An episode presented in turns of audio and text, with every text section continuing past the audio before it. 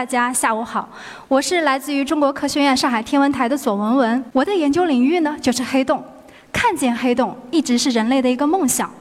今天啊，我就给大家来讲一讲有关黑洞的故事。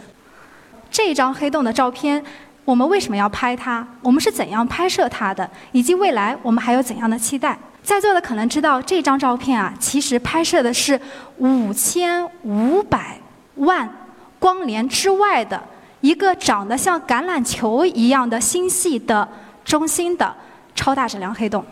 它的质量是多少呢？六十二亿倍太阳质量。好，接下来就让我们更进一步的去认识它。在宇宙当中，几乎在每一个大质量的星系，包括我们自己的银河系，都存在着一个超大质量黑洞。我们已经通过呃一些间接的方法，就好像我们看不到风，但是可以看到风吹动落叶、吹动我们的旗帜，来判断风的存在。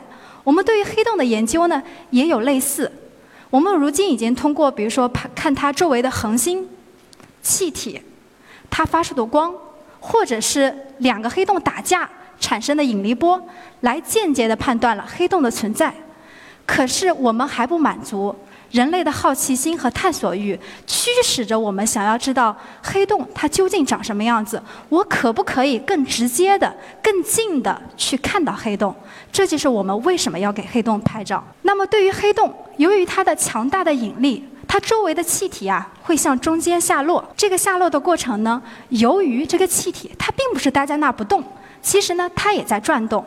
这个过程就好像我们平常洗完脸之后要把那个漏洞打开，你会发现洗脸池中的水是怎么样，是一边转一边往下掉的。所以对于我们的黑洞也一样，你会发现周围的气体啊，它是一边转一边掉落至黑洞中心，最后呢，会在黑洞周围形成一个发光的腰带。我们称作为吸积盘，那还有一些气体没有吸进去，这些气体很可能就会向外喷射出去，产生喷流。那么这时候大家会意识到，黑洞其实并不黑，在黑洞的周围有吸积盘、有喷流，这些物质都会产生光。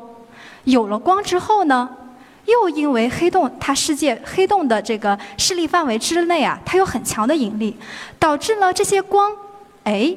本来光是直线传播的，就好像我们探照到的光，它是直线传播的。可是因为在黑洞附近，它的引力如此之强，使得光原来也直线传播，都不好意思的要围着黑洞去绕圈圈了。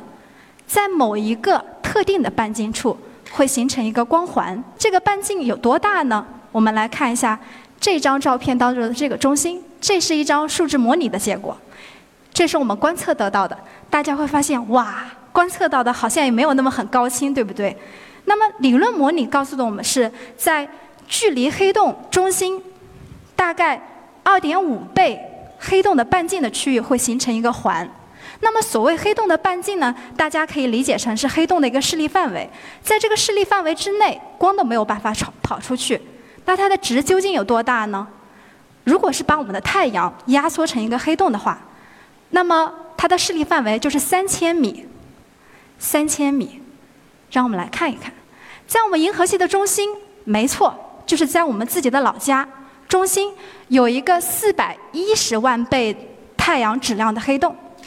大家可以算一下，刚才说了一个太阳质量是三千米，那么如果是四百万太阳质量，相当于是黑洞的这个势力范围是一千两百万千米。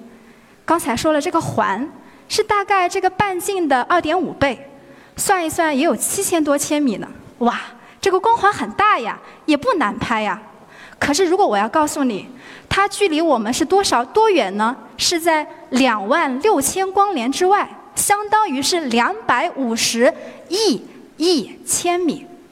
这个时候，理论预言的那个环多大呢？大家还记得我们小时候玩的那个量角器吧？找到一度。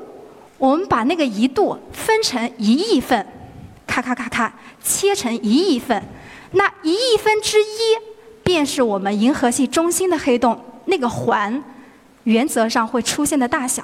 与之对照的是什么呢？我们来可以可以看一下我们的月球满月，看起来是把我们量角器上的一度切成两两份，那一半就是月球看起来的大小，而我们黑洞的这个光环。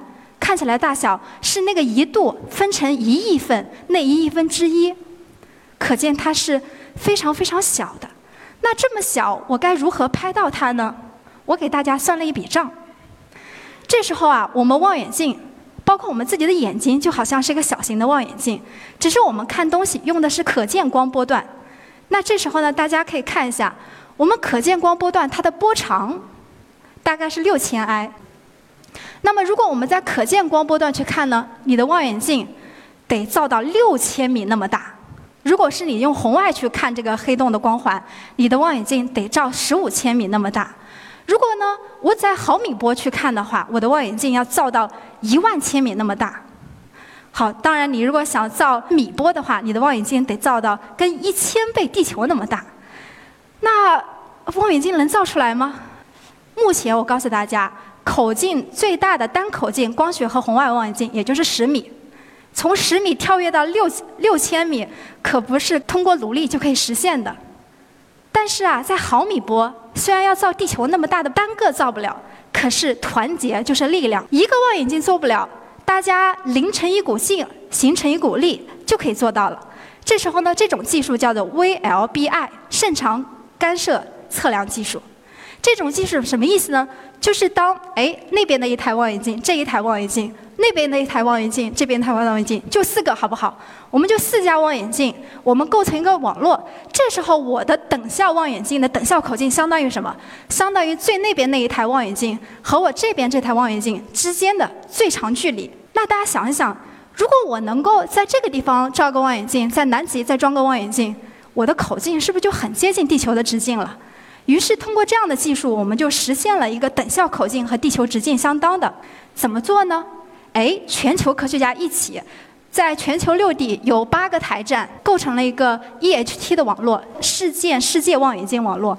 我们去对两个黑洞模特，一个是自己老家的黑洞，还有一个是距离我们这个五千五百万光年之外的一个 M 八十七中心的黑洞，对他们进行拍照。二零一七年花了十天，然后我们获得了很多的数据。五天，五天我们得到的数据啊是。三千五百个 T，就是八台八个台站，五天三千五百个 T，一 T 相当于一千个 G，对不对？咱们平常看的高清电影，两个 G 了不起了。好，现在我把这些所有的数据转化成大家看到的电影，你们从早看到晚，要看三百年。才能够把这些数据全都看完。如此大的数据量，还有就是把不同的望远镜的数据进行时间延迟的改正，进行相关处理，和对它相关处理之后的数据进行分析。我们的这个困难度，即使在现今有如此大的超级计算机，有如此高效的算法情况下，依然花了近两年的时间才实现了我们的这个数据处理。一九年四月十号，这张照片终于发布出来了。好，接下来就快速的告诉大家如何去解读这张照片。首先，我要告诉大家的是，这张照片的颜色不重要。如果你喜欢用蓝色也可以，用绿色也可以。什么最重要？没错，就是这张照片上的这个亮度。它其实反映的就是这个黑洞在这个波段毫米波波段不同空间区域它的亮度分布。比如说，在这个地方，首先你能看到一个环，然后你能看到南部好像更亮，这个不对称性。为什么会不对称？假设这个环是正对着你们，其实你会期待的上面和下面是一样亮的，对不对？如果我下面朝向你一点呢，下面就会更亮一些。通过这种，其实它的原理是因为多普勒效应，我们看到了南北的不对称性。还有个就是我们发现这个环的大小和我当时理论预言的结果很相似，我们做到了，我们看到了。现在我们看到了是 M 八十七中心的黑洞，未来的话我们还能够看到银河系中心的黑洞。这些照片背后呢，是一个莫大的团组，有两百多名科学家。而在这些团组当中，我觉得非常重要的，也有我们中国大陆和台湾的科学家。来自于中国大陆的科学家呢，有差不多十六位。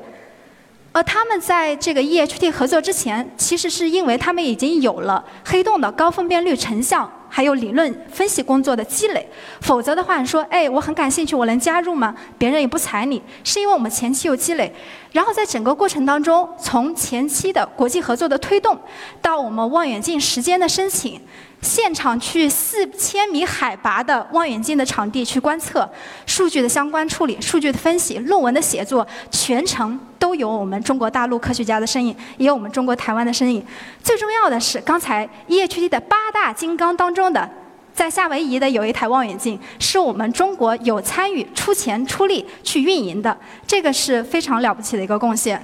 这是未来我们还会期待的在银河系中心的黑洞黑洞的照片。而对于这些照片的研究呢，包括其他背后数据的研究，能让我们更好的去对黑洞、对引力，甚至于对宇宙有更好的了解。相信这些结果未来会给我们带来一个更大的推动。希望你们能够因此知道黑洞不是科幻，黑洞。不黑，谢谢大家。